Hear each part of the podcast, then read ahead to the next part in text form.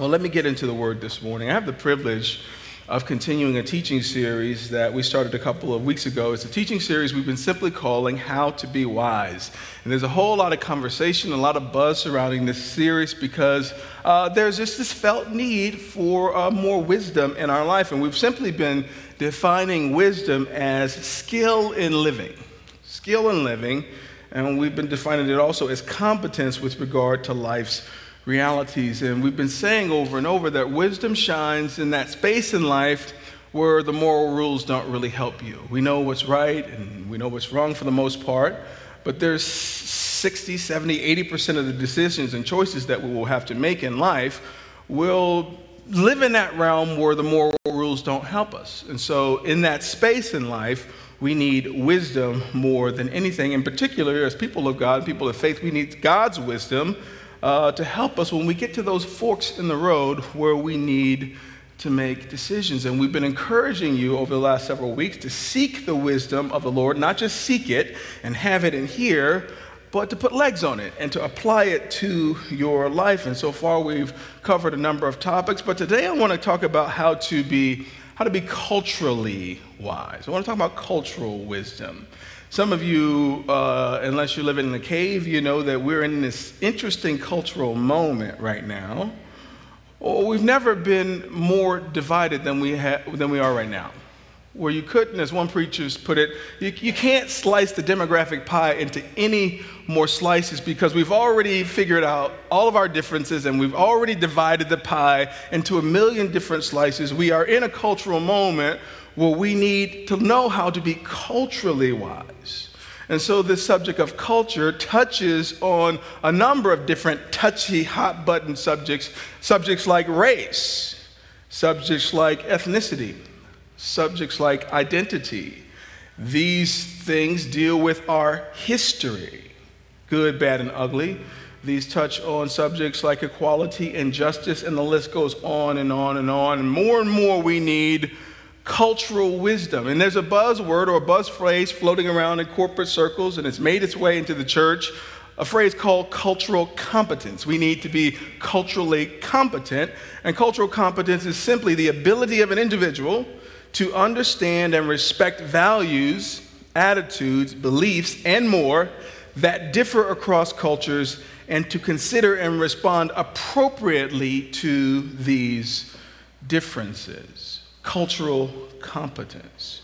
As we lived in this beautiful multi ethnic community, some of you work in really diverse spaces, and as we're building this multicultural, multi ethnic church, among the things that we need is cultural wisdom. Amen?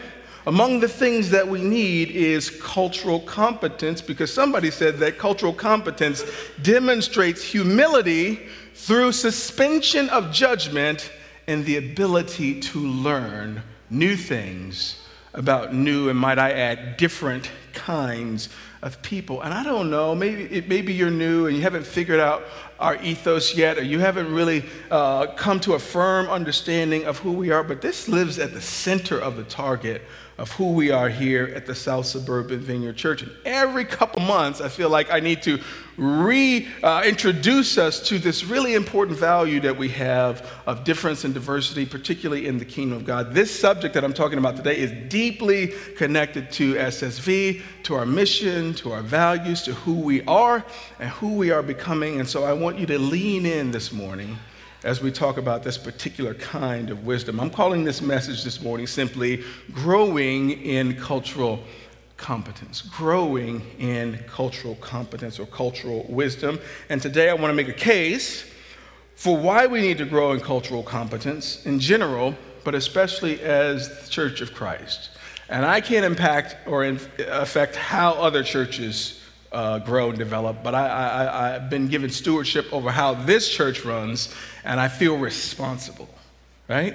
I feel responsible to take us through this and hear what the Lord has to say. And so I want to make a case for cultural, cultural competence, and at the end of that, I want to give us some pro tips. Some really practical pro tips to walk that out. Um, you can start with me this morning. We're going to be looking at a passage of scripture in Matthew chapter 28. Would you meet me there in your Bibles if you have them? There are Bibles on the edges of your row, by the way if you want to follow along in paper Bible, you can also follow along uh, with your phone or your tablet. Um, we'll also be projecting the words on the screens. Matthew chapter 28. We're talking about cultural competence this morning. And while you find that, let me pray. Heavenly Father, we thank you for yet another opportunity to come into your house, to gather in your name and gather with your people to hear what you have to say to us. Lord, we watch the news, we're on social media, we know that we, if, we, if we've never needed you before, we need you now. If we've never needed your wisdom to come straighten things out, we need you now. As the election year looms and things get more nasty out there, Lord, we need your wisdom so that your people can show up really, really well. And as we come today from our separate corners of the world and culture and race and ethnicity into your house, in this diverse, sacred, safe place, Lord, would you teach us? Would you lead us? Come, Holy Spirit, do what only you can do. We ask all these things in Jesus' mighty name. And all God's people said, Amen. And so I want to give you three things this morning as I make this case for why we need to be culturally competent uh, as the people of God. And the first thing that I want to start with this morning is that we must consider the mission, right? Consider the mission. This is not unimportant. It's number one for a very specific reason because in our everyday workaday life, we can get distracted. We can be busy doing all the things and forget why we're doing all the things. As we gather here on Sunday morning for Sunday worship, and as we gather in our small groups, and as we gather in smaller meetings to connect with one another, I feel it necessary, especially as we talk about this subject, to really reacquaint ourselves with the mission. That's why we're here and what we're supposed to be doing. And if we consider the mission, if we go back to the mission, we have to revisit the commission. And that's where we pick up in Matthew chapter 28, verse 18. Jesus came and told his disciples, He says, I have been given all authority in heaven and on earth. Therefore, go and make disciples of all nations, baptizing them in the name of the Father and the Son and the Holy Spirit. Teach these new disciples to obey all the commands I've given you, and be sure of this I am with you always even to the end of the age. Now, if you have been around church for any length of time, this isn't an unfamiliar passage to you. This is a familiar text to some, but I realize that it might be uh, new to others. This is famously known as the Great Commission, and it's known as great for a couple of different reasons. It's concise uh, although some of us misunderstand the commission, I think it's hard to misunderstand. It's very descriptive, that has a measure of urgency to it, it's central to who we are, who we're becoming as believers. And I think the other thing that makes this commission great is that it comes from Jesus. And it comes from Jesus at a time where he was uh, moments right after his resurrection, right? And so Jesus had spent his time on earth. He'd been walking with his disciples, teaching them to take this thing over when he dies. He's been predicting his death, but also predicting his resurrection. And so the resurrected Jesus is standing before them now, and he's got something to say. And I would suppose that if the person who said, I'm going to die, but I'm going to get up, if that person dies and they get up, you better listen to whatever they have to say to you. Now, that person is therefore worthy to be listened to, get to the edge of your seat, because Jesus has got something to say. And what he's pointing his 11 disciples to, and therefore us, because we're the disciples of the disciples of the disciples, he's pointing us to our one common cause as people of faith. Now, this thing has gotten splintered. There's so many denominations. But if you boil it down, this is the one cause that we're supposed to live for, the one cause that we're supposed to die for, and that cause is this to make disciples. There's paragraphs of information wrapped up in that commission go and make disciples. Disciples of Jesus, disciples of the gospel, carry this thing forth, duplicate ourselves over and over, take it everywhere you go. The cause is simple go and make disciples of Jesus. And the church has generally lived this out in three main ways, and I want to run them down for you real quick just so you have a little bit of a lesson. The first is through evangelism. And evangelism is one of those $7 Christian words that simply means taking this gospel message about Jesus Christ and telling it to anybody who will listen, telling it to friends and strangers, telling it to folks at your job, place where you live, the little ones that you're raising, your family around the dinner table. Take it to work, take it to the marketplace, take it to Schnucks, take it to Meijer. Every single place you go, take this message about Jesus Christ uh, everywhere so that people will know. And we've been doing, I guess, a pretty good job of that because if you're here, you heard about it somehow, right? Maybe you heard about it from a coworker, or you were discipled as a parent, or you saw it on a billboard, or you turned on the television and there was a preacher, or somebody posted a link to a Sunday service on Facebook. Somebody has been evangelizing, I know, because you're here. And this is one of the really important aspects of making disciples. So you spread the gospel, and some people will move toward Christ and give their life to Christ. There's a second component to this discipleship. Discipleship is another $7 a uh, Christian word that simply means listen, we don't mature in the faith on our own. People don't come to faith and then we just scooch them out the door and say, hey, figure it out. Instead, through discipleship, we walk them through the left foot, right foot, left foot, right foot, steps of becoming more like Jesus. We help people discover how to let Jesus work in their life, in their singleness, in their marriedness. That's why small groups are important. That's why kinship groups are important. That's why these special friendships that are being built, some of them by people who are new in the faith, they partner with somebody who's been doing this for a while, and that left foot, right foot, left foot, right foot is how we walk this thing out through discipleship. There's another component to this that can't be understated, and that's leadership development.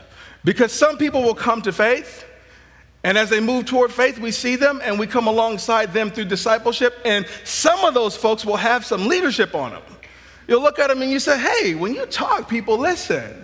Hey, you, you never walk through that door without a trail of people behind you. You've got influence. You're gifted in this area. And so we spot that and we cultivate that and leaders are developed so that we can keep planting churches and keep spreading this message to anybody who will hear evangelism, discipleship, leadership development, and we do it again. And we do it again and we do it again. That is what's wrapped up in this mission, this co mission, as we make disciples together. I hope that all makes sense to you because to me it seems pretty simple, right? Seems hard to mess it up, and yet we have messed it up. It's not that we haven't evangelized. It's not that we've forsaken discipleship, although some of us have forsaken discipleship. It's not that we aren't developing leaders. It's that the church generally is trying to do all of that in homogeneous units. In segregated, homogeneous units. It was Dr. King who said, famously said, that the most segregated hour of the week is what? Sunday morning. Now, you might not be able to tell that by looking around this room, but in the average Sunday morning situation, King was right. Decades ago, he was right, and he's right today. And so we've got a portion of the commission, right? But we've filed it down a little bit to make it easy and to be comfortable for us. And so, how do we fix it? How do we fix what we've gotten wrong about the commission? Well, that brings me to my second point this morning. I would argue that we need to make the commission great again. I don't want to get, I don't want to start any trouble this morning. Come on. I know that's, a, that's some uh, something attached to that slogan, and I'm using it just in case you've fallen asleep by the second point. I go wake you back up. We need to make the commission great again. because it's diminished in its potency, because we've tried to do that in homogeneous units. But if you read verse 19 and you don't leave any words out, Jesus says, therefore, go and make disciples of what? All the nations. All the nations. Go and make disciples of all the nations. And we're situated in this magnet of a place called America. And we're fortunate because the nations have come to us. So we really don't have any excuse. And so we're really on the hook to really take this, this, this commission seriously and greaten it again by not removing any words. Because if we have eyes to see it, it forces us to see diversity and valuing difference as a kingdom ideal and not simply a special interest. And I say that because some of us have said, well, well listen, you can be into diversity if you're into that sort of thing. Maybe you got a mixed family, and I can see why you would want to go to a multi ethnic church or to be involved in that stuff, but don't force me into diversity. Don't force me into valuing difference. If you're into it, be into it.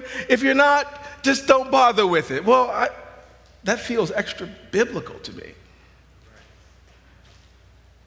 That's a commission, but that ain't the great one. Because the great one sends us to who? All the nations. And those three words, all the nations, is a game changer. Because Jesus knows that had he just said, go make disciples, you already know where we would go. Actually, we would go actually where we've gone to our kinds of people. To our kinds of people.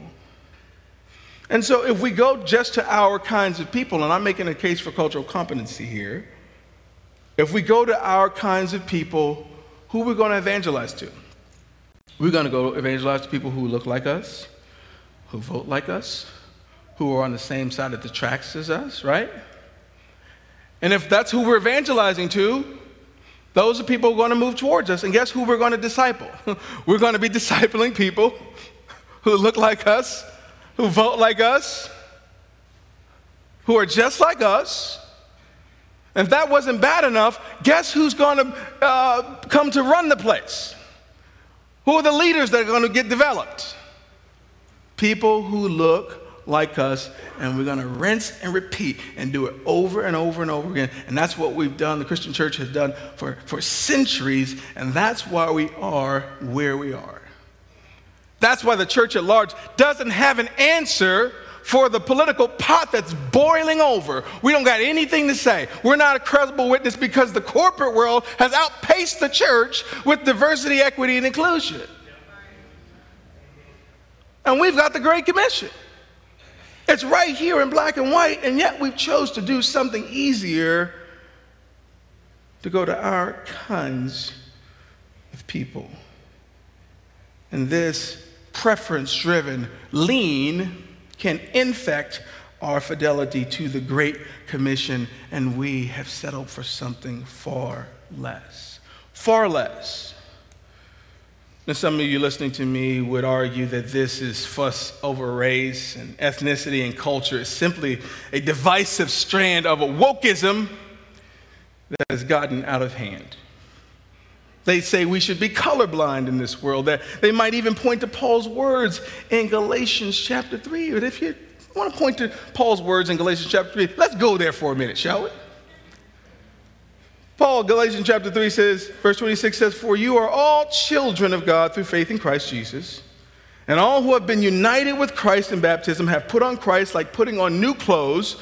Uh, there are no longer Jew or Gentile, slave or free, male and female, for you are all one in Christ Jesus. And now that you belong to Christ, you are the true, true children of Abraham. You are his heirs, and God's promise to Abraham belongs to you. And they would say, See, Paul is saying uh, uh, there's only one race, the human race, which sounds really good, but it's kind of silly.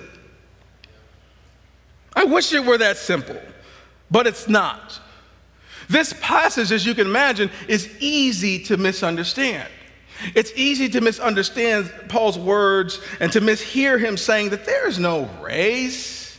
There's no Jew, no Gentile, no black, no white, no Asian, Hispanic, Indian, Filipino. There's, no, there's none of that. There's no class in the kingdom. There's no slave or free in the kingdom. There's no gender distinctions in the kingdom. But here's what you need to know the oneness that Paul is talking about, and that's what he's talking about in this text oneness has more to do with equality and less to do with our differences being unimportant. Listen, our sinful, selfish selves looked at humanity and you, you, you, we used our power somehow to assign value to some and rob it from others on the basis of what we look like, on the basis of class, and all these other things. Listen, that toothpaste is already out of the tube, and there's no putting it back. And God knows this. And Paul is pushing us toward oneness and not toward sameness. Paul is pushing us toward oneness and equality in Christ and not sameness.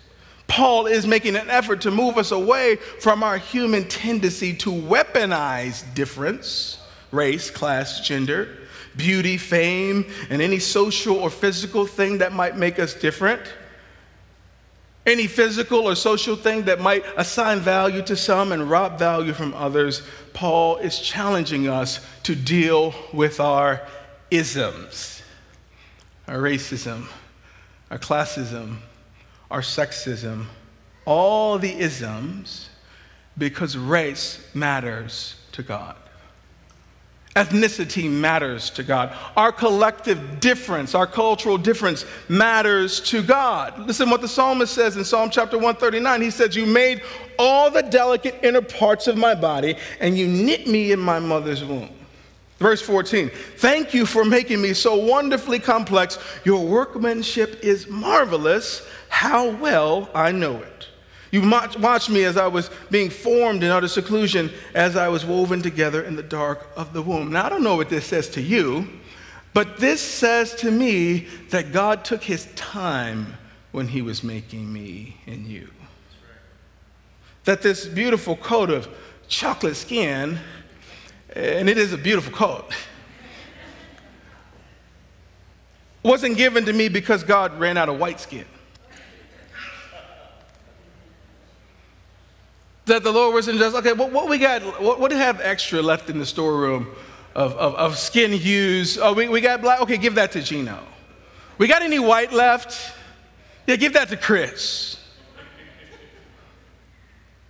Like he was just indiscriminate about it.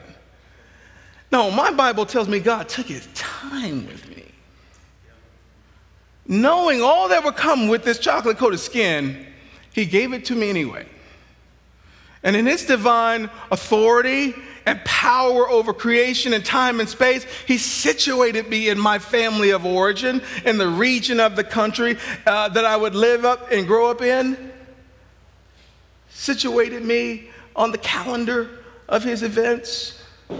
Nothing happened by happenstance. And so I, I'm led to believe that my race matters to God, that my culture matters to him, that the gender that you have and the language you speak and all the things that come attached and bundled to you, it matters to the Lord. It is not be, to be ignored, and God never intended us to be boiled down into some silly melting pot. Never intended that for us. I think the Lord intended for us to be a salad bowl. You get the boiling down stuff and ingredients, you don't know what's in there. But if you look at a, you ever had a good salad? You know, all them textures and, and, and shapes and colors and flavors, they stay right intact. And I believe that that's what God intended for us to be salad, not a soup. But because of our human bend towards sin and selfishness, because of our natural tribalism, because we've got a black sharpie and we scratched out all the nations, we've lifted some up and put others down. We've got race, we've got class, we've got gender, and it's been weaponized, right? So, this is why we need cultural competence. Because we're different, and that difference is okay, and because God has called us to move toward that difference, we need to be competent with regard to the people that we're encountering because, frankly, we get kind of stupid when it comes to race and culture.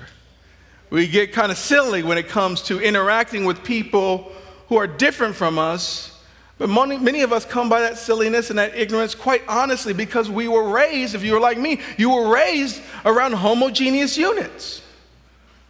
We went to black churches, we, we went to black schools. Our entire social network was exclusively African American, and I wasn't having meaningful interactions with different kinds of people until I was 18 years old at the University of Illinois. I needed some wisdom. And so do you.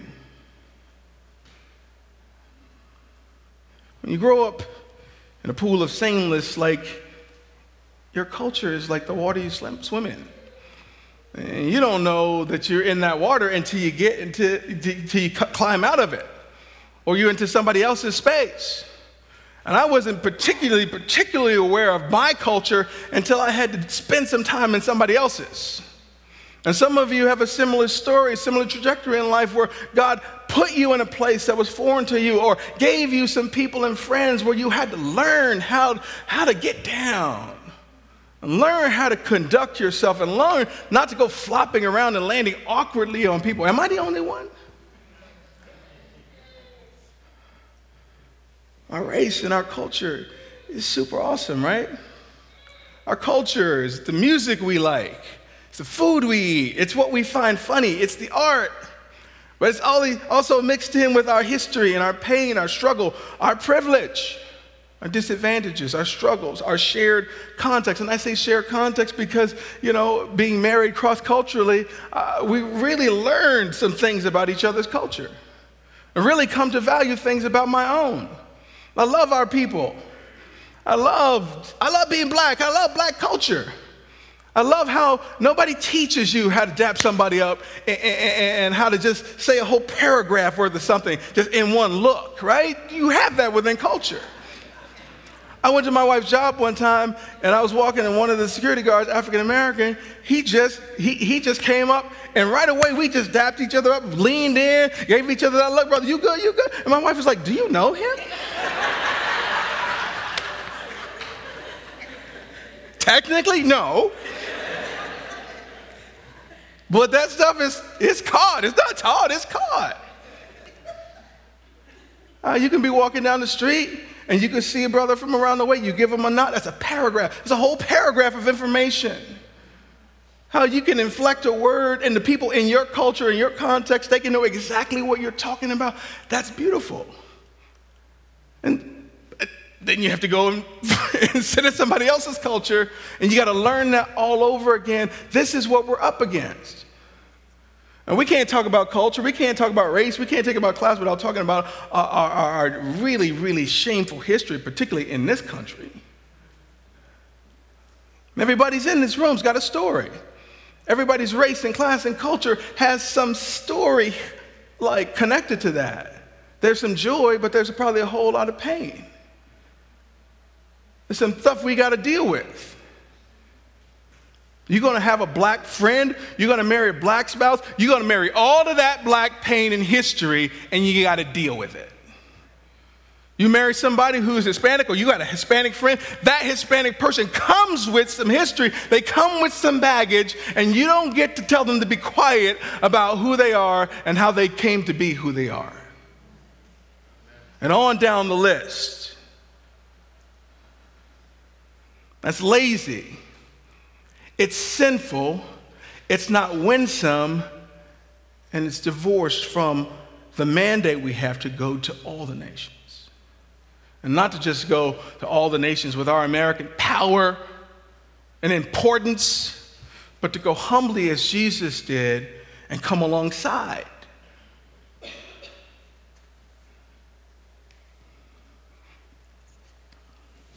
This is why it's important in this church to be a diverse community because we say often that diversity here is not the end, it's the means. And some of you have been in organizations and churches where you could you got the sense that the diversity was the end. The goal was like to have a couple of each and, to be proud of the picture that you've taken together. but you didn't really want to get in the trenches of all of this stuff that we have. I was talking to somebody the other day, he said, and he described uh, one of his coworkers as somebody who, who, who, who, who, was posing for the picture but didn't want you to take a video, which is just a shorthand of saying, we want to look good in the picture, but if, if, you, if you played out a video of how things were going, it would really tell the story. Lacking in depth, lacking in sensitivity, lacking in that humility that it takes to be around others slow to speak, quick to listen. And rather than trying to be interesting, we are trying to be interested in people's stories, in their pains. Our pursuit of diversity is not the end, but it's the means. A means to what? A means to be the people who God called us to be, equipped for the mission. Equipped for the mission. And what's the mission? To go to all the world and make disciples. To all, all the different kinds of people and to make disciples. And so, this church that we're building here, we call a Love University. We call it an Institute of Higher Learning, where we learn to love people that we don't get to pick, people that we don't get to choose, such that whomever will walk through that door, we learn to love them. And cultural wisdom doesn't give you the exact blueprint of how to act. And we're not giving you a little script that says, if a black person comes in, you say this. Or you shake their hand this way. Is it a white person? You thumb through your little cards. But somebody says wisdom doesn't tell you what to do, but wisdom helps you become the kind of person that responds well no matter what the moment throws at you. I'll tell you that again. Wisdom doesn't tell you what to say and what to decide, but it builds you into the kind of person that responds well when a dicey decision is before you. When there's a curious fork and you got to make a choice. Wisdom, particularly cultural wisdom, tells you to go slow in an environment that you haven't been in before, to move slow and decisively when you're engaging difference. To use your two ears more than you use your one mouth. It's the means and not the end. And the goal is that all these different kind of people move toward SSV as we try to set the table what you come to do is you come to see value in people and in places where you missed it before. Maybe you didn't grow up around any Asian folks, or any Indian folks, or any black folks, or any white folks. And so, our hope is that when you move toward SSV, as we try to set the kind of table where a diverse cross section of people can gather around, as you move toward this table, you see and engage with people who you have no reference for before. And as you sit in the small group, and as you sit around the dinner table with people and you hear their stories, you humanize them rather than otherize them. And you come to say, I didn't know there was that richness in that person. I didn't know living in a homogeneous environment, you had to use the scraps of information that you can gather and form an opinion about a whole group of people that you've never had meaningful interactions with. What are the odds that you'll get that right? And if you grew up in a broken situation, you had people lying to you. Or even if they were well meaning, they were telling you a piece of what they experienced or a piece of what they heard. And if you were like me, you had to unlearn some things, sometimes the hard way. And so, what we're building here is a love university, a place where you can learn to see value in places and people where you might have missed it before. Why? So we just have a good time and hang out here? Well, there's going to be some of that, but I point you back toward the mission. So that as you discover value in different races and different types of people, when you go to work, you're going to see somebody that look like the person that you come to love and hear, and you go, well, maybe God loves them too. Maybe that person is also made in the image of God with of what much worth and value, and maybe they are also worthy of my time, attention, and God's kingdom light and love as it flows through me, whether it be at work, whether it be at school, whether it be in the marketplace, whether it be somebody you know or a stranger, you're learning in here how not to be a moron when it comes to the very delicate matter of race, culture, class, etc. Let's not even get started with politics. Hopefully, you can rub shoulders in here with some folks who believe radically different than you believe, who see the world way different than you see it. And my, good, my, my, my hope is that this would be the kind of place where we can have, that, have them same kind of folks under, the, under this roof. And we can have small groups where we talk about politics and faith and we can wrestle these things to the ground. Why do we need to do that in here? Thank you, Stephen, for leading that small group. Why do we need to do this in here? So we don't act a fool when we have to do it out there.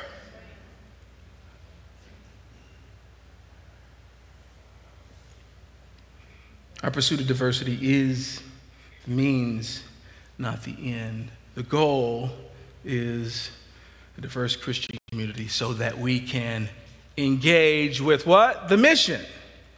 Now, why is this important? This is, brings me to my third thing. Uh, because proximity matters. Uh, proximity matters. We're talking about proximity, we're talking about closeness. What we're really talking about is the ministry of reconciliation. The ministry of reconciliation. this whole thing that happens within God's kingdom where things that are uh, historically at odds or historically divided come together um, under the umbrella of faith in Christ's mission the ministry of reconciliation. And so, if you're going to engage in the ministry of reconciliation, and we must if we're going to go to all the nations, we must understand that the ministry of reconciliation is a, is, is, is a contact sport. You can't, you can't phone this in. You can't Skype this in. You can't FaceTime this in. You can't Zoom this in.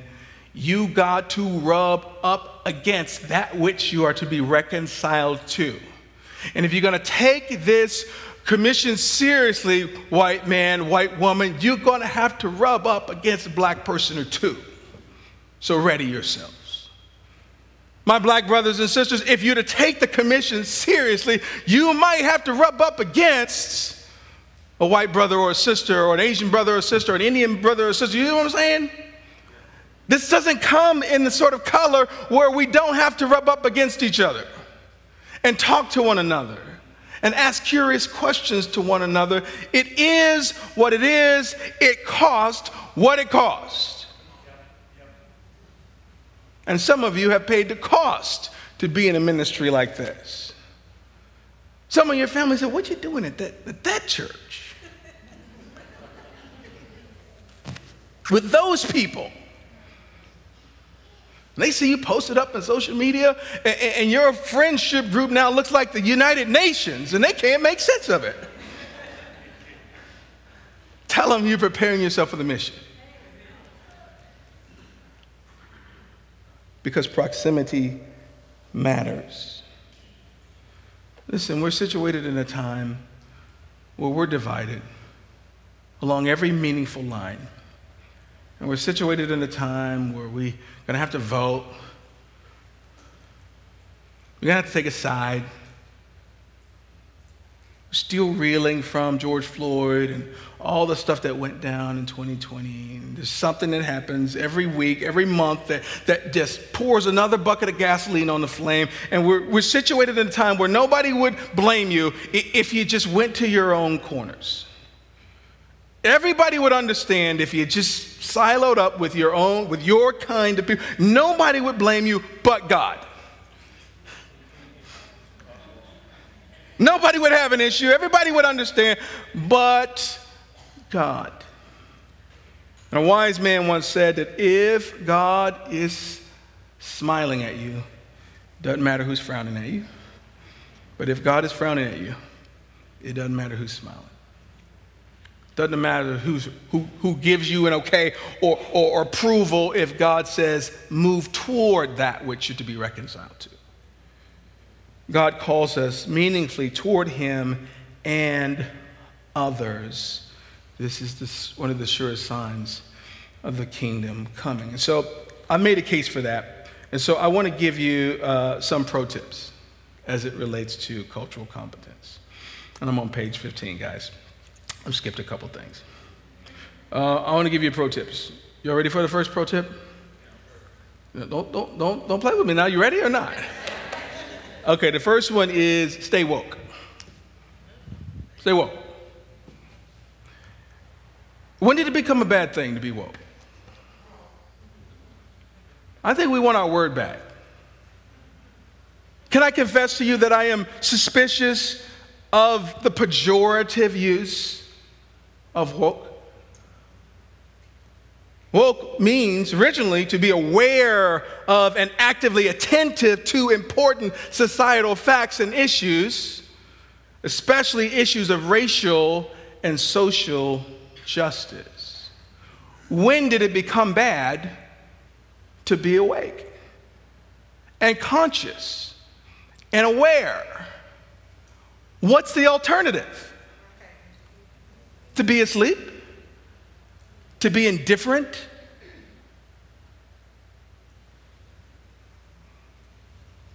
How you got such an opinion about everything and you ain't watched the news? How you know everything about everybody and you haven't left the town you grew up in? Some of us are asleep and we're talking in our sleep with a lot to say. No cultural competence, flopping all over the place, landing awkwardly on everybody, and you, sir, you, ma'am, are asleep. Jesus told his disciples to stay woke. You believe me? Matthew chapter 26, verse 40. Jesus in the garden told his disciples to stay up, pray with them. Verse 40 says, Then he returned to the disciples and found them what? Asleep. And Jesus said, Couldn't you watch with me even one hour? In the vernacular, Jesus might say, Couldn't you stay woke for one hour? Now, I want you to know before this goes viral, somebody posted this little clip. I, I, Jesus wasn't making social commentary here. I know that. So you know that. But what, was, what was Jesus saying? Jesus understood that they were in an hour that required a measure of attentiveness to what was going on. Jesus understood and instructed his disciples to watch with him, to be awake, because the moment, the hour they were in, required a measure of vigilance, attentiveness, and awareness. And he was disappointed when he came back to them and found them asleep. What am I saying? This is the hour. And I'm not talking about that we need to agree with one another, but we need to be alert. We need to know what's going on. We need to be tent, alert, vigilant, so that we know what's going on. And part of that means that we move toward, particularly when you have access to all this, look around you. In your seat, you can touch five or six different worldviews and perspectives. It, it, it's dangerous what we've become. It's sinful that we're asleep when we're called to be awake. And I think we want the word back. We want to be alert. We want to be awake. So that's pro tip number one. You ready for pro tip number two? Take naps.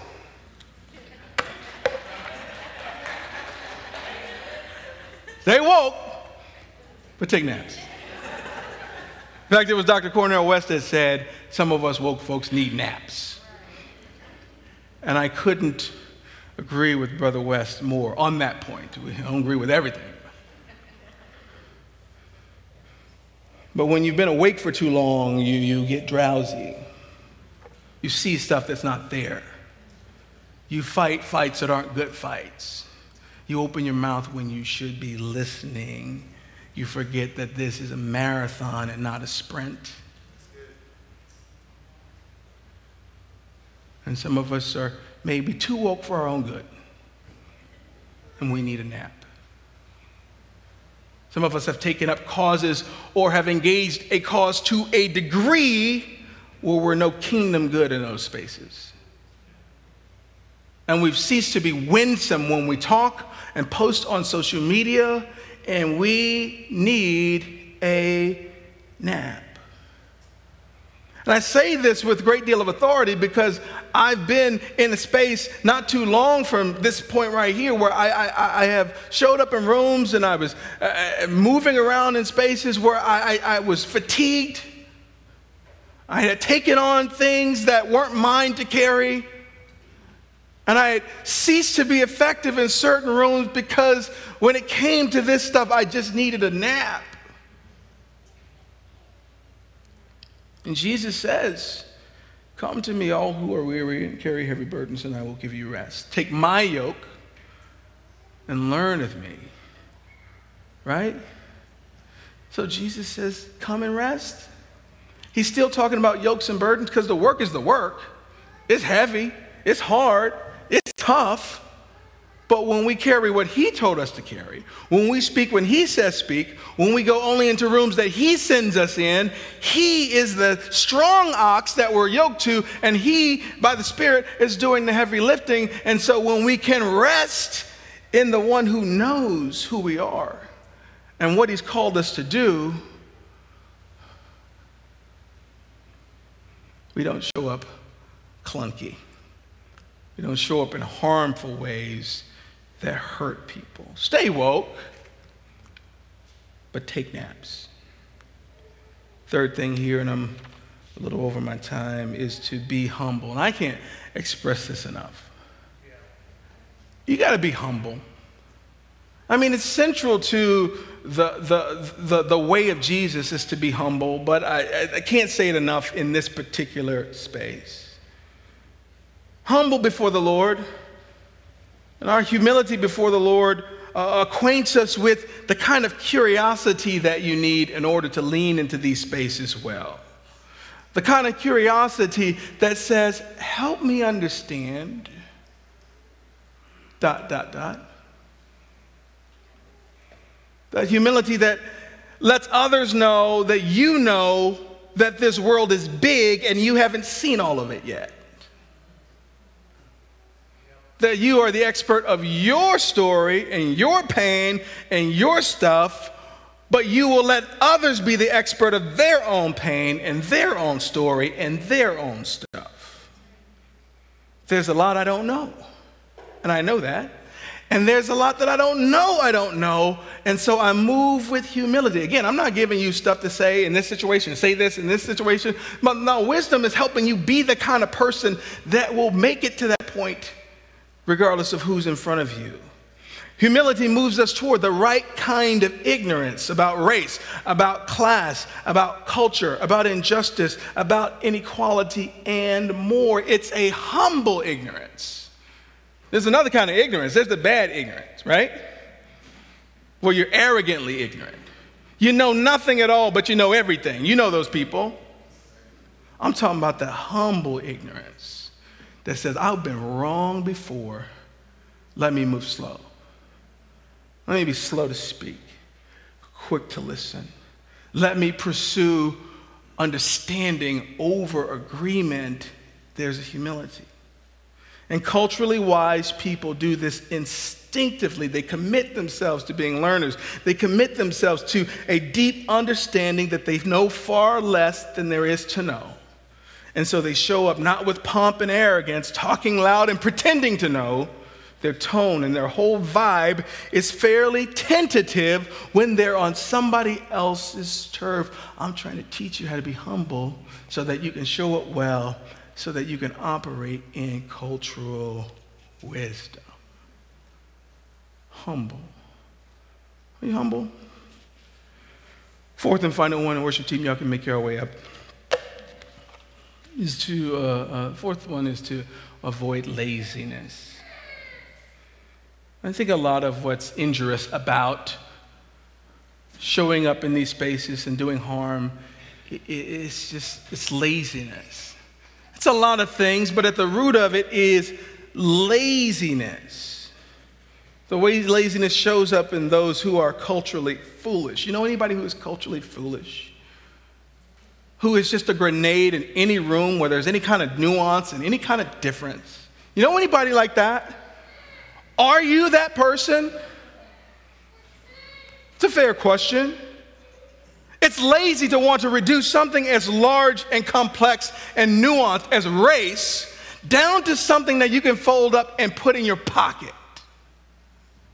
It's lazy to suggest that we should just get over it and move forward and to assume that we live in a post racial society. When one group got a centuries long head start on education and wealth building and power grabbing, that gap will never close. And so to say that was such a long time ago is lazy, it's disrespectful. And you'll never learn what you need to learn if you're being lazy because laziness makes it convenient to me, for me, at the cost of everybody else. It's lazy to talk more than you listen. It's lazy to speak before you think. It's lazy to simply go through your life making exceptions for people rather than changing the way you think about large, complex groups of people. We ever did this? I used to do it. Rather than change how I thought about white people, I would just say, oh, you're, cool for a white guy. You're all right. You're not like the others.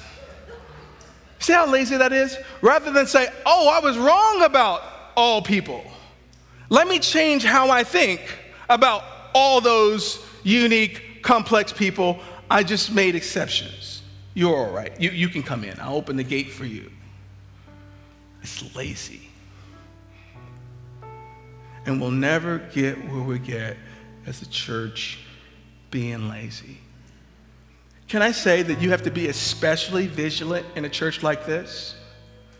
Because to be in a community like this can really rock you to sleep because you think you've, you think you've arrived because you've had some black folks at your table. You think you've arrived because you, you, you, got some white friends now. You think you've arrived because you have some Asian and Indian people in your small You, you got to stay really awake when you're in a place like this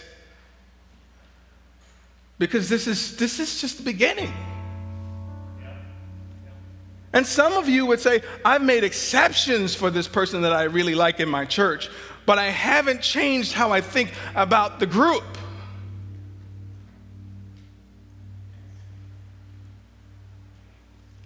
And I'm talking so forcefully today because the mission is so important. And we're raising kids in this space. And who they are and who they're becoming and how they're going to see the world is going to be uh, deeply impacted by how we show up as the people of God and how we lean into spaces that are not our own, where we're not native, where we don't know. Don't be lazy. This could realistically be a three or four parter, but I'll land the plane here. It's been challenged today, convicted today to engage the way of Jesus for the sake of the mission and move toward cultural competence. The truth is, the thing that keeps us stuck, to keep us away from that, is our fear, right? And as we sang today about not being a slave to fear and leaning into the fact that we're children of God, called by his name according to his purpose, sent out to do his work. That's who we are. And so if you can stand with me, we're going to conclude with a final song. And as we sing this song, would you ask the Lord to show you you? Would you ask the Lord to put a mirror in front of you and reflect, help you reflect back to you what you need to change, what you need to be attentive to. Where and who have you made exceptions rather than doing the really hard work? Where have you be where, where have you been lazy? Where have you fallen asleep? Where you need to take a rest?